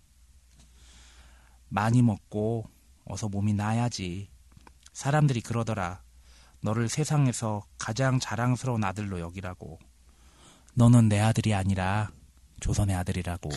어머니도 위대하셔. 그렇죠. 또 이런 말을 들을 때 아, 엄마로서의 보람을 느끼지. 그렇지. 내가 잘 키웠구나. 아, 동네 사람들이 아이고 감옥에서 갔다 왔는데 아이고 장하다 아들 진짜 아들 장혁이 뒀다 이러고 하니까 아 우리 김구 특집 때도 김구 선생의 어머님도 생각이 나고. 그 그러네요. 독립운동가들은 그 어머님도 참 대단하신 그렇죠. 것 같아요. 어, 보통의 어린들이 아니야. 음.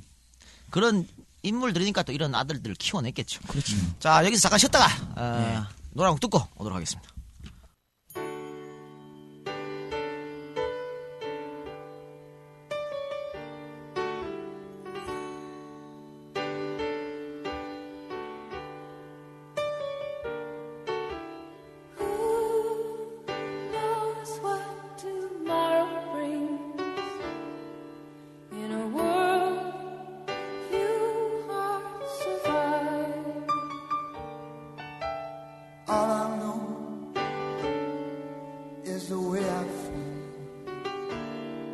It's real, I keep it alive.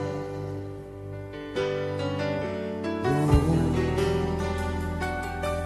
is long. There are mountains in our way, but we climb a stair every day. The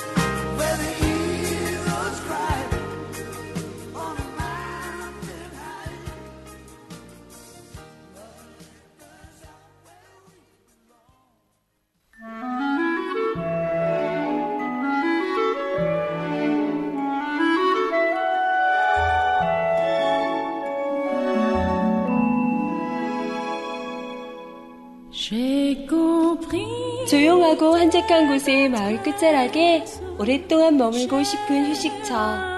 사람을 생각하는 큰 마음과 사랑이 듬뿍 담긴 거제시 장목면에 위치한 생각 속의 집 펜션. 심플한 내부 디자인, 모던한 레스토랑, 따뜻한 해변의 선을 따라 거가대교의 야경까지 최고의 부를 자랑하는 이곳에서 최상의 서비스를 연인과 가족과 함께 느껴보시는 건 어떨까요? 좋아한다면, 사랑한다면 또 하나의 꿈 같은 선물. EJ 청취자 고객님에 한해서 정상가 30%의 할인 특별한 혜택도 덤으로 누려보시길 바랍니다. 문의 전화는 055-632 7243으로 전화 주세요. 자, 어, 방금 들으신 대로 펜션 광고가 왔습니다. 왜 이렇게 펜션 광고가 많아? 그러게 말인데 펜션 광고가 왔는데 거제도에 있답니다. 음. 거제에 있는데 어 근데 꽤 큰가 봐요. 직원이 11명. 어, 그래요? 음, 꽤 큰데? 어, 방이 19개 있다니까. 야. 어이구. 좀꽤 좀 큰 펜션인 것 같은데 그 직원 11명이 매일매일 침대 커버하고 베개 커버를 교체한답니다. 아. 그래서 좀 굉장히 호텔 수준으로 청결을 관리하고 있다니까. 음. 또 굉장히 멋있다고 그러네요. 바다 끝자락에. 아까 뭐 거가대교 우리 야경이 보인다 그랬으니까. 아. 그리고 뭐 또 주위에 YS형 생가가 있다니까. 어, 가서 가셔서 한번 뭐. 연애를 막 시작해서 어떤 설렘이 있는 그런 커플들은 이런데 꼭 그럼요. 아니 그래? 있습니다. 여자친구하고 예. 모텔 가자 그래봐. 안 가. 안 가. 펜션 가자 그래 가. 오케이. 아, 그래요? 펜션. 오케이. 어. 그럼. 그래서 또 말이죠 이게 어 건축가가 설계를 했다 그러네요. 그러니까 뭐 굉장히 그 외향도 아마 아름답고 이쁘고 내부 마감재도 아주 좋은 걸 썼다 그러니까. 그럼 가시면 거제도가 볼 데가 많습니다. 몽돌이 있는 해변도 좋아요. 있고요. 그 다음에 바람의 언덕도 있고요. 아니 거제도는 겨울에 가면 더 좋아. 어, 그래서, 아, 그래요? 좋아 아. 좋아. 자 어쨌든 그러면서 어 EJ를 듣고 왔다 그러면 30% 할인한답니다. 이야. 요게 아마 뭐 주소 홈페이지가 있을걸요? 홈페이지가 있는데 예. 이게 팀원하고도 뭐 하나 봐. 근데 팀원에서 들어오시면 안 된대. 왜냐면 팀원으로 들어오면 할인이 안 된답니다. 그러니까 꼭 뭐 이 예약할 때 EJ 듣고 합니다. 이렇게 남겨주셔야 30% 할인 혜택을 보시니까 꼭 이렇게 또 전화번호도 있었죠.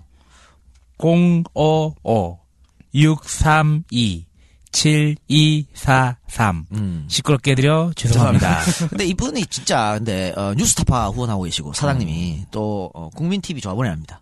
어. 근데 EJ는 아무것도 아니야 조합원도 아니고. 근데 씨발 광고를 우리한테 한대. 그래 고맙습니다. 아니 그 국민 TV에서 방송 하나 송출했잖아요. 아브라카다브라 투데지 쇼. 네. 아니 왜 광고 거기도 좀 해주세요. 아 거기는 어, EJ 하는 그 금액의 반으로 오신답니다. 네 반으로 모십니다. 예, 예. 어쨌든 뭐 굉장히 또 생각도 깊으신 분이고 이러니까 30%면은 물론 거제도가 좀 먼 곳이긴 하지만 충분히 그 금액이 세이브가. 되네요. 아 그리고. 이제 좀 있으면 추워지잖아요. 남쪽에 바닷가 좀 따뜻한 데 내려가셔서 겨울을 좀 즐기시고 겨울 바다 괜찮잖아요. 어, 괜찮죠. 예. 겨울 바다를 즐기시는 분에게 그리고 가을의 정취를 좀 바다에서 느끼고 싶으신 분들 적극 추천합니다. 그리고 문구가 좋았던 게요. 아까 그 이 작가가 소개해 준 것 중에 매일매일 시트와 카바를 교체한다. 아. 이 부분은 여자들한테 엄청나게 어필합니다. 그래요. 음. 아. 홈페이지 주소도 알려드릴게요.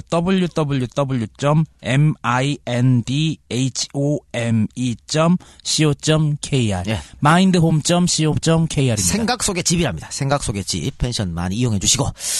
어 근데 어 그 이 기회에 제가 그 광고를 요청하시고 뭐 저희한테 하신 분들한테 말씀드리는데 광고가 졸라 많이 밀려 있습니다. 그러니까 제가 순차적으로 해드리니까 저한테 계속해서 닥달하지 마세요. 언젠간 나갑니다. 나가니까. 그또 하나 어 말씀드리면 아니 우리가 그 광고를 안 밀리게 하려면 광고 한 번 할 때마다 여섯 개 일곱 개 하면 돼. 그럼 쭉 붙여가지고. 방송이 좀 재미가 예. 없어지지 않나요? 근데 그러면 사람들이 skip해버려. 안 듣는다고 광고를. 그렇죠. 그럼 광고 효과도 떨어지는 어, 거죠. 우리 뭐 강준만 교수가 싸가지 없는 진보라겠지만 우리는 싸가지 있는 진보 아니야. 그러니까 싸가지 있게 아 광고 효과를 보려고 광고를 하는데 광고 효과 없으면 어떻게? 그래서 그것도 이렇게 표현도 다 해주고. 예, 그래서 우리 이렇게 표현도 해주고 또 중간 중간에 한 번씩 광고를 넣는 거예요. 그래서 우리는 하- 한 회에 많아야 세 번이잖아. 그렇죠. 런 그렇기 때문에 광고를 많이 소화 못한다는 거 여러분들 이해해 주시고 좀 기다리줘 주시라 이런 말씀을 드립니다. 어쨌든 광고 효과를 많이 보니까 우리 그 얼마 전에 게임 얘기했었잖아 게임. 예, 예. 그 둘이 부부가 나와가지고 뭐 예, 저기 좋댔다 그- 그랬는데 그거. 네, 성애자, 퍼즐 성애자. 아, 한 2, 3일 밤을 새했답니다. 왜? 한- 갑자기 확 몰려가지고. 오. 아. 그래서 뭐, 하여튼 광고 효과는 분명히 있으니까. 그럼 예. 그런 얘기 들으면 참 기분 좋아요. 좋죠. 예. 여러분들 하여튼 좀 그렇게 생각해 주시고. 같이 삽시다 우리. 네, 예. 자, 그럼 본격적으로, 어, 김산의 또 나머지 이야기 한번 해보도록 하겠습니다. 자, 예, 이제, 네. 어, 조선의 아들이다. 이렇게, 아, 어머니가 아주 기쁜 마음으로 그 병든, 어, 고문으로 상처받은 그 몸을 또 심신을 달래줬습니다. 예. 김산에. 어, 집에서 쉬고 있던 김산을 쉬고 있는데도 불구하고 일제 순사들은요 김산을 요 시찰 임무로 정하고 경계를 게을리지 않았습니다. 하지만 김산은 집에서 두 달을 쉬고 감시를 피해 또다시 망명길에 오릅니다. 그런데 이렇게 어렵게 돌아간 중국에서 기막힌 일이 일어- 일어납니다. 중국 공산당이 김산을 제명을 시킨 겁니다. 제명시킨 이유가요. 어, 공산당이 보기에는 한 잡혀갔으면 7, 8년 정도 살아야지 당연한데 4개월 만에 풀려났어. 그럼 분명히 일제 간규에 넘어서 변절을 했다고 여긴 겁니다. 김사는요 당연히 억울해서 밤잠을 이루지 못합니다. 아니 그 모진 고문에도 동지 하나 약속 하나 뭐 어디 이야기 하나 밀고하지 않았는데 이런 모함도 하니까 당연히 그럴 만도 할 것입니다. 아 이거는요 한 위건이라는 사람과의 악연이 작용했다고 김사는 말을 합니다. 이건 김산의 주장입니다. 아, 한의건은 독립운동가이자 동아일보 정치부장 출신의 언론인이었습니다. 어, 이 사람은 사회주의 독립운동가였는데 조선 공산당 탄압 사건으로 많은 사회주의 운동, 독립운동가들이 체포되자 이를 피해 중국으로 망명하고 중국 공산당에 입당하기 원했습니다. 그러나 이때 여기에 반대했던 사람이 김산이었습니다. 한의건 같은 거물이 어떻게 이 탄압 사건을 피해서 안전하게 망명을 할 수 있냐라는 논리였습니다. 일제가 절대 이 사람을 가만두지 않았을 건데 어떻게 망명을 성공하고 이걸 보면 당연히 이 사람은 첩자일 것이다. 이렇게 얘기하니까는 한의건의 중국 공산당 입장, 입당은 번번이 무산되었습니다. 그런데요, 이번에 김산이 체포되고 돌아오니까 한의건은 중국 공산당에서 힘 있는 사람으로 성장했었고 이번에는 반대로 한의건이 김산의 제명을 앞장서서 했다는 겁니다. 이거 김산의 이런 주장은요, 한의건이 자기한테 악감정이 남아있고 그걸 여기서 푼다고 했는데 김산이 한의건의 입당을 반대한 이유와 한의건이 김산을 제명한 이유와 다를 바 없습니다. 그만큼 당시의 첩자 이 세작들의 폐해가 컸다는 반증입니다. 세작의 폐해가 정말 크네. 진짜. 서로 뭐, 누구도 못 믿는 거야. 음. 그러니까 근데 김산이 봤, 아 김산이 어, 떻게 보면 이거를 억울하다 할 수 없는 게 한의건도 얼마나 억울했을 거야. 어? 그렇지 자기도 너 존나 씨발 이래 피해가지고 이제 망명해갖고 여기서 독립운동 하려 그러는데 어 같은 독립운동가가 너 첩자 아니야 이렇게 해서 반대했거든. 그러니까 뭐 김산이 할 말이 없어요. 자기가 그랬기 때문에. 이 공- 시대의 비극이네 시대의 비극. 공작질 정말 이거 문제예요. 예. 그런데 하여튼 김산으로 김태 김산으로 또 또 지가 그랬지만 또 당하니까 얼마나 또 억울해. 그래서 음. 김산이 그 칼을 들고 찾아가기도 했었어요 한의건 집에. 아, 정말 화가 나니까. 어, 죽인다고. 진짜 받은 만큼 한의건이 돌려준 거네요. 어, 그렇게 했는데, 어, 결국은 또 김산이 그, 어, 이 중국 공산당 입당이 거부되고, 혼자 저 시름시름 알았거든. 돈도 없고, 이러니까. 그렇죠. 근데 그때 도와주게 또 한의건이야. 아. 한의건 저 아내가 저, 저 의사 출신이거든. 가서 예. 또좀 치료도 해주고, 돈도 좀 모르게 벽에 맞다 찔러주고 이랬다고. 음. 그러니까 한의건이, 이, 좀 부당한 오해를 김산한테 받았다.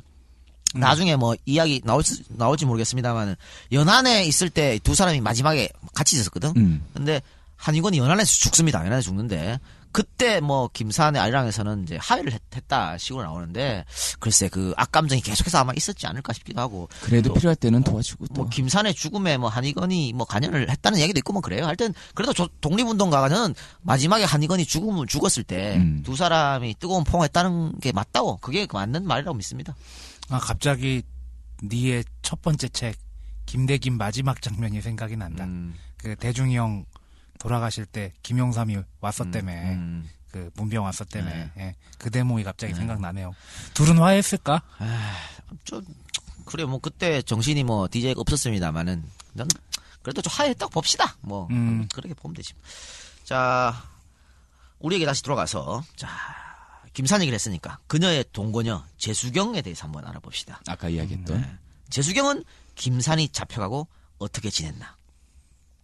김산이 잡혀간 것을 뒤늦게 들었습니다. 그러니까 김산이 나하고 나서 그냥 잡, 잡혀가고 있으니까 재수경은 그가 틀림없이 10년의 중형을 선고받을 것이라고 예상하고 아예 다른 지방으로 먼 곳으로 떠나서 일자리를 얻어서 떠나버렸어.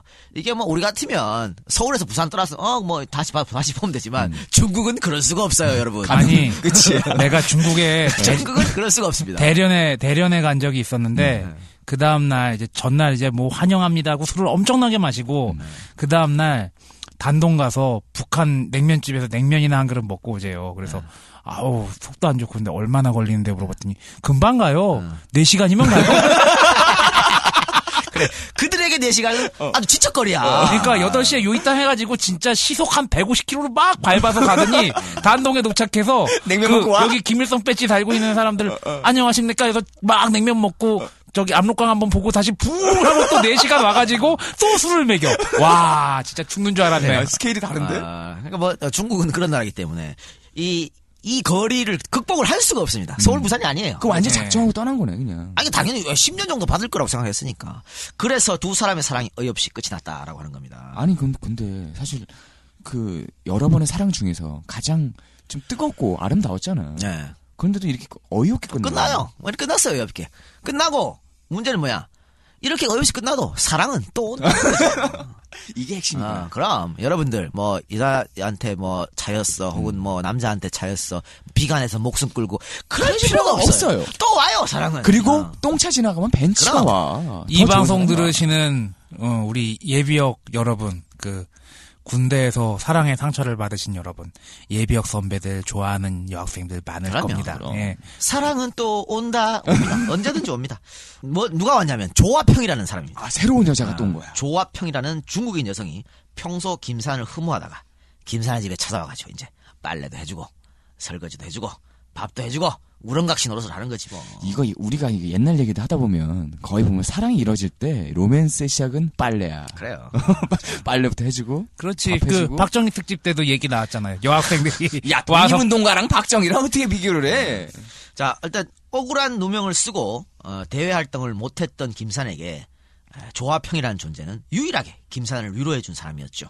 그러니까 뭐 빠질 수밖에 없고 또 조화평은 재수경과는 스타일이 다릅니다. 아, 또, 또 다른 게, 아이, 다른 너무 사람이 스타일이 그러니까, 또. 그러니까 재수경은 뭐 아까 그 좀 신식 여성으로 음. 어, 좀 글래머스하고 이런 였다면 어, 이 조화평은 뛰어난 외모는 아니지만 뭔가 푸근한 어떤 감성을 주는 마음 씀씀이가 찾겠다 그러니까. 전형적인 그 연애 스타일이 달라지는 전형적인 스텝을 밟네. 음. 나이 아. 따지다가 그 다음엔 좀 이제 세련되고 그런 여자 찾다가 그 다음엔 내 마음 편하게 해주는 여자 찾는 그럼, 마음이 그런 단계를 여자지. 점점 김산 선생이 밟, 그리고 뭐 밟았네. 결국 김산의 마지막 여자는 이 조화평이에요. 조화평이니까. 마지막에는 마음으로 가는구나. 네, 그렇죠. 자, 김산과 조화평이 같이 있을 때 김산은 다시 남무사에게 체포됩니다. 이거 뭐 우리가 백의사 특집에서 했던 것 같은데. 네. 자, 일본에 넘겨져 다시 한국으로 압송됐습니다. 그 첫 번째 체포됐을 때 똑같은 전철을 밟았죠. 근데 에, 조화평도 그때 같이 체포됐는데 조화평의 아버지가 국민당 간부야. 어휴. 그러니까 아니 그냥, 어떻게 어, 계속 지- 아까는 부르주아 여성, 아. 부르주아 집안 여성과 사귀고 요번엔 또 국민당 간부랑 사귀고 야, 독립운동을 하면 원래 멋있는 여자들을 만나게 되는 거야. 어, 뭐 재벌집 딸들이 걔 좆도 없는 어. 룸팬들 만나고 그런 거 그런 것도 있을 수 있지 뭐. 어. 자 재벌 따님 여러분들 아직 결혼하지 못하신 분들 아, 이 박사 남아있어? 저 기다리고 있습니다. 이 박사 어필이야, 지금? 그래서 저 국민당 간부였다면 그녀는 곧 풀려났고 조선으로 압송된 김사는 어, 곧 풀려난 뒤 또다시 중국으로 망명합니다. 아, 참 이 사람도 피곤한 양반이네. 예. 아니, 의- 그만큼 의지가 있는 거야. 그렇죠. 예. 중국으로 돌아온 김사는 조화평을 찾았고 둘은 다시 만나서 곧 결혼식을 올립니다. 굉장히 좋아했던 것 같아요. 그런데 그런데 말이죠. 그런데 말이죠. 님 웨일스가 아리랑의 후속작이라고 할 수 있는 그 조선과 김사는 생애에 대한 각서라는 걸 썼어. 이게 우리나라에서는 아리랑 2라는 제목으로 책이 출, 출판됐는데요. 네. 거기를 보면 김산이 조화평을 그리 사랑하지 않았던 것처럼 보여 또. 아니, 왜? 뭐냐면 결혼식까지 김사는. 조화평에 대해서 이 천은 조선에 데려갈 수 없다 이렇게 이야기하기도 했고 관계를 끊고 싶다 이런 발언을 어이고. 어, 근데 이건 결혼식을 했기 때문에 그런 거 아닐까? 아니 어, 그리고 결혼 전까진 괜찮은데. 그리고 여기서 이처라고 얘기했잖아. 어. 이처라고 얘기했다는 건 딴 데 저 처 그 처 또 있다는 얘기거든. 야 상상하지 마. 아니, 그러니까 이거야, 그냥. 결혼을 하니까, 그다음부터는 사랑하는 감정이 사라지는 거야? 뭐할때 모르겠습니다. 뭐 모르겠고 그것은 뭐 니메일즈가 이렇게 이야기했다 이런 말씀을 드립니다. 야, 굉장히 연애 얘기를 길게 했는데, 자, 이제 김산 선생이 또 어떻게 활동을 했는지 봅시다. 이후, 김성숙이 있는 상해로 가서 조선민족 해방동맹을 결성하는데, 조선민족 해방동맹은 훗날 약산이 만든 민주혁명당, 유자명이 만든 조선혁명자연맹과 통합해서 조선민족전선연맹을 만들고 이것이 조선의용대로 발전하게 됩니다. 김사는 자신의 명예회복을 위해서 중국 공산당에 끊임없이 복당을 요청합니다. 그렇지만 번번이 거절당합니다. 김사는 결국 중국 공산당의 본부가 있는 연안으로 떠날 것을 결심합니다. 여기서 만, 만나는. 그 거죠. 연안 톡을. 예. 예. 그곳에서 다시 한번 복당을 요청할 생각이었습니다. 연안 중국 공산당은 복당 요청을 한 김산에게 심사 대기를 할 것을 지시했고요. 대기하면서 연안 군정대학에서 학생들을 지도해 줄 것을 요청했습니다. 참 얘 대단하다. 심사 대기 있는 사람한테 학생들을 가르치라고 얘기하는 것도 하긴 사람이 모자르니 뭐 어떻게 하겠어요. 연안에서 이렇게 학생들을 가르치고 스스로 공부를 하면서 도서관을 자주 이용할 수밖에 없었고요. 영어로 된 책을 자주 읽게 되면서 이때 아까 언급했듯이 니메일즈가 김산이라는 사람을 알게 된 겁니다. 우리가 처음에 그 얘기했었죠. 매일매일 100권의 책을 엄청나게 많은 책을 빌려가는 저 동양인이 누구냐라는 게 니메일즈의 궁금증이었죠. 예. 연안에 머무르는 동안 아내에게서 편지가 옵니다. 아들을 낳았다는 소식이 들린 거죠. 김사는 기쁜 마음으로 아내에게 답장을 합니다. 아들을 백의 민족의 해방을 위해 싸울 수 있는 사내로 기릅시다. 자, 이거 보십시오. 아내는 중국인이야. 음. 그치? 그리고 지금 김사는 중국 공산당에 계속 가입하려고 그런 거고, 뭐 그전에 거기 저기 적을 뒀고, 중국 혁명을 위해서 노력하는데, 자기 아들을 백의 민족, 우리 조선의 해방을 위해 싸울 수 있는 사내로 기르자는 것은, 결국 김산이 지금 하고 있는 중국의 모든 혁명 활동이 행동들이. 이 조선의 독립과 연결된다는 겁니다. 음. 아들을 올바른 역사를 기를 수 있는 사람으로 키웁시다. 라고 보냈니? 아, 제가요? 예. 그런 거 없었습니다. 야, 네 새끼는 팟캐스트 키우, 하- 시킬 거냐? 역사 공부 시킬 아니, 거냐? 뭐, 지가 하고 싶으면 하는 거지 뭐. 아. 어, 우리는 타치 그런 거, 지가 하고 싶다면 다 이제 알아서 하라 그래요. 타치 없습니다. 네, 오케이, 다, 오케이. 다만 어 우리 아버지처럼 돈은 대주지 않을 겁니다. 왜? 아니 우리 아버지가 날 나한테 돈을 대줬다가 다 망했잖아. 우리 아버지한 반대로. 어, 그러니까 우리 아버지와 나의 공통점은 불이하게 마음대로 키우는데 돈은 대주지 않겠다. 요건 다른 점. 어. 음. 일단 네가 돈이 없잖아. 내가요. 너. 제가요. 어. 어 요번에 말입니다. 새누리당에서 그뭐 증세 뭐 지랄 담배값 올리고 서민들 어? 예. 어 아주 똥꼬까지 뺏겨 먹으면서 음. 부자들한테는 존나게 좋은 그런 정책을 막 내놨어. 네. 무슨 할아버지가 그 뭐, 손자의 교육을 교육비로 쓰면 1억까지는 어. 증여세를 물지 않겠다고. 이 증여세가 사실 굉장히 크거든. 비율이. 그렇죠. 예. 그러니까 그건 이건 뭐냐면 그냥 공짜로 할 수 있도록. 그러니까 세금 아주 정당하게 세금 안 낼 수 있는 무슨 교육을 받길래 1억이야. 나라에서 가, 가르쳐 준 거 아니야. 그러니까 결국에는 1억이 들어가는 돈을 돈이 1억이 들어가는 아, 교육시키는데 1억이 들어가는 교육기관에 보낼 수 있는 할아버지가 우리나라에 몇이나 있겠어. 그러니까 우리 아버지가 있잖아. 그래서, 나는 돈이 없지만 네. 뭐 어, 손자를 위해서 그럼. 1억 세금 안 내고 주지 아시 주시지 않을까? 자, 그러니까 이렇기 때문에 부자들이 새누리당을 찍는 건데 이해를 한다니까. 음. 근데 어, 이러면 안 된다고요. 이게 뭐야? 뭐 하는 짓이야? 어? 아니 난 신기한 게 나쁜 새끼들 진짜. 1억을 교육비 손자 교육비를 쓸 수 있는 사람들이 우리나라에 그렇게 많은가? 그러니까 새누리당을 지지하는 그러니까 사람들이 그게 많을 거 특권층, 아니야. 특권층을 위해서 지금 이 저 새누리당이 정책을 계속 만들어 가는 거고요. 이 박사 말대로 1억을 손자한테 줄 그런 할아버지 잘 없어요, 우리나라에. 근데 왜 여기에 대해서 저항이 없냐? 이 서민이라고 하는 사람들이 몰라 자기도 언젠간 부자가 될 수 있겠다 생각을 갖고 있어서 그런지 모르지만 여기에 대해서 저항이 없, 없다니까. 아니, 너무 답답한 거예요. 심정적 동의도 아니고요. 그냥 이 프레임에서 그냥 못 벗어나는 거죠. 새누리당을 찍으면 나한테도 뭔가 오지 않을까라는 몰라 기대가 우리가 있는 거예요. 항상 걱정하죠. 왜 서민 정당이 부자 정당을 찍냐고. 이해할 수 없는 거지만 그 현실로 지금 나오고 있는 거니까. 내가 볼 때는 언론이 그렇게 여론몰이를 해가지고 이런 거를 잘 밝혀내지 않는 것도 굉장히 큰 문제고 음. 그리고 이미 그네들이 프레임을 짜놓은 상태에서 그런 것 들이 잘못됐다는 생각을 잘 못하게 되는 것 같기도 해요. 그래 일본을 따라가는 거예요. 일본 보세요. 지금 아주 극심한 정치 혐오, 정치에 무관심하잖아요. 그렇게 만들고 있는 거예요 지금 우리나라도. 그렇죠. 정치 혐오는 정치 불신 이거 조장하면 결국은 여당이 이- 그럼 이게 돼 있거든. 이기거든. 뭐 그것 때문에 그런 거죠. 투표율도 낮아지면 좋고. 에이, 짜증나. 계속 해봅시다. 니메일즈와 마지막 인터뷰에서 김사는 책 출간을 2년간 늦춰달라고 니메일즈에게 부탁을 했습니다. 지금 당장 책이 나오면 김산을 비롯한 여러 사람이 다칠 수 있지만 2년 뒤에는 자신이 만주로 가서 대항일 투쟁을 벌일 테니 그때는 괜찮다고 생각을 한 거죠. 그러나 김사는 니메일즈와 헤어지고 얼마 안 돼서 간첩죄로 연안에서 처형당합니다. 공산당 손에 죽은 거네요. 그렇죠. 결국에 그렇게 충성을 다해서 해륙풍에서 봉기도 돕고 평생을 광주. 꼬면에도 참여하고 참여하고 그랬던 사람을 공산당이 죽인 거네요. 음.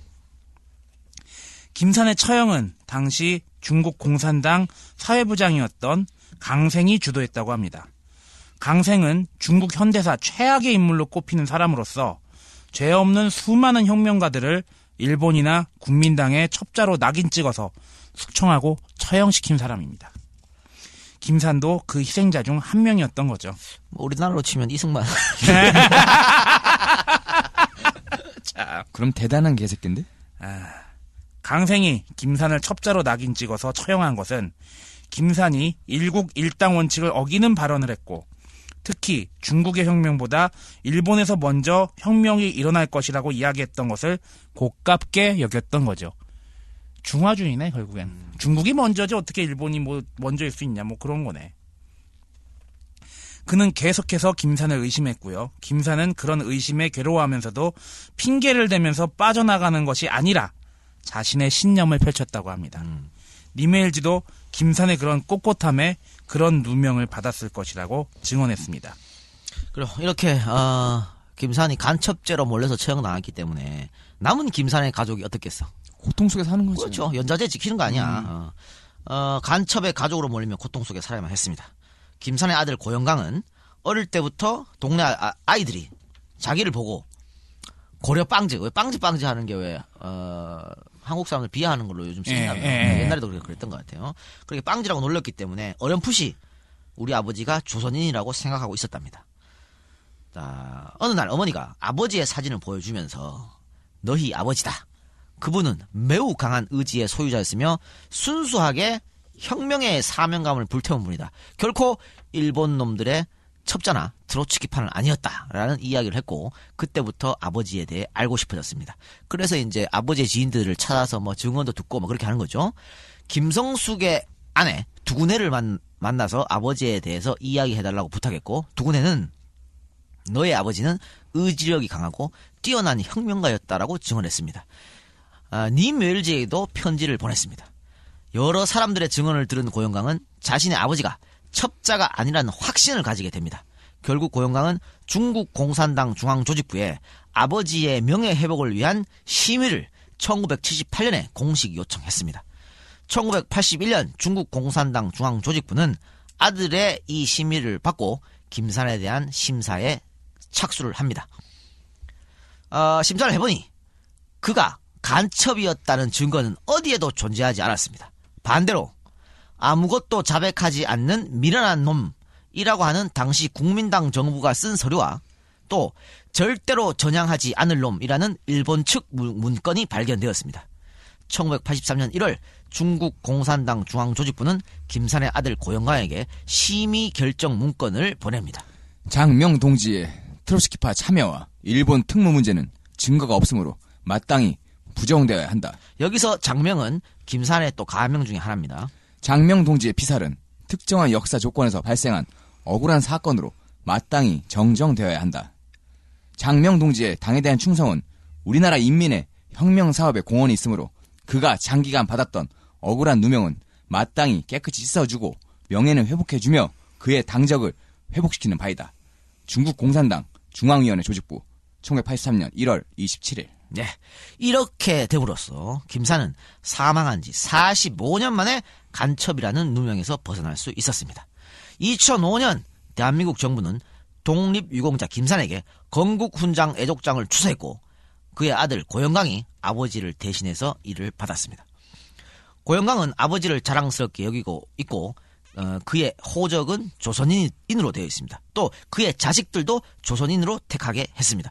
이게 이제 아버지가 조선인이고 어머니가 중국인이잖아. 그렇기 때문에 성인이 되면 이거를 어, 한- 선택할 수 해야 있대요. 돼요. 예. 근데 이 아들이 아버지의 그걸 택한 거야. 그리고 자기 아들들, 김찬의 손자들이죠. 손자들도 다 조선족으로 살게끔만 했다니. 아무래도 아버지는 자랑스러웠으니까. 그렇죠. 아무래도 이제 아무리 중국이 이제 소수민족들도 다 평등한 곳이라고는 하지만 차별이 있어요. 소수민족- 살기에는 소수민족이 살기에. 불편한 네. 부분이 있었을 텐데 그렇죠. 자기 아버지가 자랑스럽기 때문에 그런 불편을 다 감내하고서라도 아들과. 손자가 전부 음. 소수민족인 조선족의 민족을 선택했다. 그렇죠. 뭐 그런 얘기가 들려요. 예. 네. 이런 걸 본받아야 된다고. 어? 그런데 우리의 지금 뭐 사회 지도층이라는 인간들 한번 보십시오. 그들의 자제 다 씨발 뭐 미국, 미국? 국적 선택해갖고 군대 빼고 말이야. 어? 자, 님 웨일즈는 김산이 가르쳐준 아리랑을 80이 넘어서까지 잊지 않았습니다. 그리고 어 우리나라의 그 다큐멘터리 제작자 등이 방문했을 때, 아 우리나라 말로 또렷이 예. 아리랑을 불렀습니다. 예. 어, 김산이 그의 그 한 그녀한테 남긴 그 아주- 강렬한 인상 그것 때문에 아리랑을 외우고 있지 않을까 음. 싶어요. 어, 김산은 중국 그 국민당에게 체포되었을 때도 감옥에서 아리랑의 노래 가사를 감옥 벽에다가 우리말로 적었고 마음이 맞는 일본인 중국인들에게도 아리랑을 가르쳐주고 부르게 하였습니다. 김산에게 있어 아리랑은 우리 민족의 슬프고 또 애달픈 역사 그 자체가 아니었던가 싶습니다. 어, 니 웨일즈가 아, 이 김산의 전기책을 아리랑으로 붙인 거는 아주 잘한 일이다. 예. 그렇죠? 딱 맞는 그런 생각이 듭니다. 부창부수네. 남편도 훌륭한 작가고 부인도 훌륭한 작가고. 그렇네요. 어, 자, 정리해 봅시다. 자, 1부, 2부 나눠가지고 김산의 생애를 이야기했는데, 어, 뭐, 다들 모르시죠? 뭐, 사회, 뭐, 아까 이 박사 말대로, 어, 공산주의, 어떤 좌파 독립운동가들은 우리 역사에서 지워진 역사였고, 일부 남아 이제 노무현 정권 들어서서 이제 회복시켜준 그렇지. 거야. 네. 이거 김산도 2005년 노무현 정권 들어가지고, 어, 훈장에 수여된 거 아닙니까? 음. 그러니까 이념을 떠나서 독립유공자들은 당연하게 이거 수여돼야 되는 거지. 음. 어떻습니까? 이 박사님. 어, 김산의 생애를 이제 쭉 봤는데, 참 마음이 아픈 게, 이 김산의 생애가 우리나라의 역사의 굴곡과 참 많이 닮은 것 같아요. 음, 굉장히 억울한 누명도 많이 썼고, 그리고 굉장히 많은 탄압도 받았고, 아픔도 받아서, 그런 역사의 궤적과 김산의 생애, 그리고 억울한 죽음까지도 비슷한데, 김산 죽음 이후에 김산이 복권되는 과정과 김산의 아들과 김산의 손주가 또다시 조선족을 선택했다는 것 자체가 만약에 김산의 생애가 우리나라의 역사와 닮았다면 우리나라의 미래도 김산의 손, 손자와 아들이 조선족을 선택했듯이 그런 비슷한 궤적을 그려나가기를 바랍니다. 그리고 사람들 하나하나가 그런 자랑스러운 나라를 만들기 위해서 노력을 해야 되지 않을까 그런 생각이 들었습니다. 이상입니다. 네, 세상. 국가보훈처에서 매달 한 분씩을 어, 우리나라 독립운동을 위해서 기여하신 분들이라고 해서 인물을 선정을 합니다. 그리고 그 인물들에 대해서 기념 사업을 하기도 하죠. 어, 거기에 선정되신 분들은 물론 중요하시고 그다음에 위대하신 분들입니다. 근데 우리는 어, 김산 같은 경우를 보면요. 김 이렇게 너무나 수많은 김산들이 있을 거 아니에요. 그 시대를 살았던. 근데 그 사람들의 이야기는 찾을 수가 없습니다. 더 찾아서 알려야 되고 더 공부를 해야 되고 그리고 그 사람들 후손이 당당하게 어깨를 피고 자랑스럽다고. 여기 지금 김산의 아들이 했던 것처럼 내 부모님이 자랑스러운 그런 세상에 살고 있다 그런 대한민국에 살고 있다라고 얘기를 해야 되는데 아직까지 못하고 있습니다. 어, EJ를 하면서 가장 보람될 때는 어 이걸 해서 어 새로운 분이 알게 됐어요. 라는 얘기들을 들을 때입니다. 앞으로도 좀 더 이렇게 무명용사 김산 같은 김산은 그나마 좀 알려진 케이스죠 이렇게 이름이 알려 알려지지 않은 그런 분들의 이야기를 더 많이 우리의 뭐 지금의 후세, 우리의 친구들, 선후배들 다 들을 수 있도록 어, 이재가 돈을 좀 많이 벌었으면 좋겠어요 저는. 그래서 이런 거 할 때 거기 가서 어 찍고 하는 거야. 그 독립운동가 했던 그분들의 삶을 어, 여러분들 이재 앞으로도 많은 응원 부탁드리겠습니다. 연하는 한번 갈 필요가 있을 것 같아요. 아, 그럼요. 그래요. 열심히 노력합시다. 어, 이 김산 특집에 등장했었던 뭐 약산, 김성숙, 김산 공통점이 있죠. 대한민국에서 제- 제대로 된 대접을 다 받지 못했다는 거. 김성숙은 한번 특집해도 되겠어요. 그렇죠. 예. 또 김성숙의 손자가 아까 한탄했던 걸 여러분들 들으실 텐데 네. 독립운동가의 후손을 그렇게 방치하면 안 된다고 저는 봅니다. 아, 그러니까 우리가 잊고 있다는 거지. 우리가 누구 때문에 이제 이, 이렇게 살고 있다는 거를 한, 치- 한 번도 잊어서는 안 되고요. 독립운동가의 삶도 잊어서는 안 되지만 또 친일파들의 삶도 잊어서는 안 되겠지. 용서해 주는 게 다, 어, 모든 게. 아, 그렇죠. 그러니까. 이분들의 삶을 잊, 잊지 말았으면 하는 바람이고요. 어, 이 김산은 님 웨일즈라하고 만났기 때문에 김산의 생애가 우리를 그래도 아는 겁니다. 그런데 중국에서 쓰러져간 정말 무명의 이 김산 같은 사람이 엄청나게 많을 겁니다. 예. 어, 그 사람들을 우리나라에서 국가적으로라도 정말 찾아가지고 다시 다 복원해주고 복원해주고 훈장 수여하고 그들의 후손들 보살피고 그게 국가의 목적이 아니겠습니까? 예. 국가 존립에 대한 거니까 그런 생각을 하면서 어, 빨리 어, 친일파 정권이 아닌 정당한 정권이 나왔으면 하는 바람이네요.